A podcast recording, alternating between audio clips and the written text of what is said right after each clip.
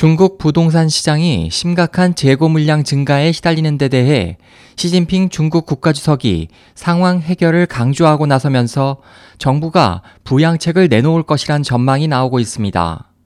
19일 제1 재경일보 등 현지 언론은 시진핑 주석이 지난 10일 열린 중앙재경 영도소조 제11차 회의에서 부동산 재고 물량을 해소해 부동산 시장이 건전한 발전을 이어갈 수 있도록 해야 한다고 강조했고 다음 날 열린 국무원 상무회의에서 리커창 총리도 후커우 호적 제도 개혁에 박차를 가해 주택 가전 등 소비를 견인해야 한다며 주택 소비 촉진을 다시 강조했다고 전했습니다.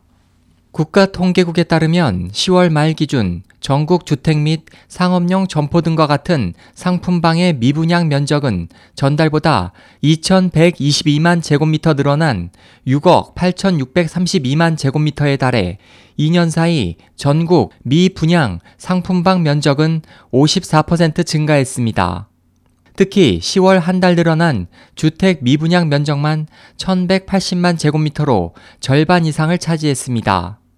보도는 주택 미분양 증가로 건설 회사들의 부동산 개발 투자 의욕도 꺾이고 있다면서 올 들어 10월까지 중국 부동산 개발 투자액은 7조 8,801억 위안으로 지난해 같은 기간보다 2% 늘어나는 데 그쳤고 올 1월에서 10월 주택 착공 면적도 지난해 같은 기간보다 13.9% 줄어 같은 기간 건설 회사들의 토지 구매 면적도 33.9% 감소했다고 설명했습니다.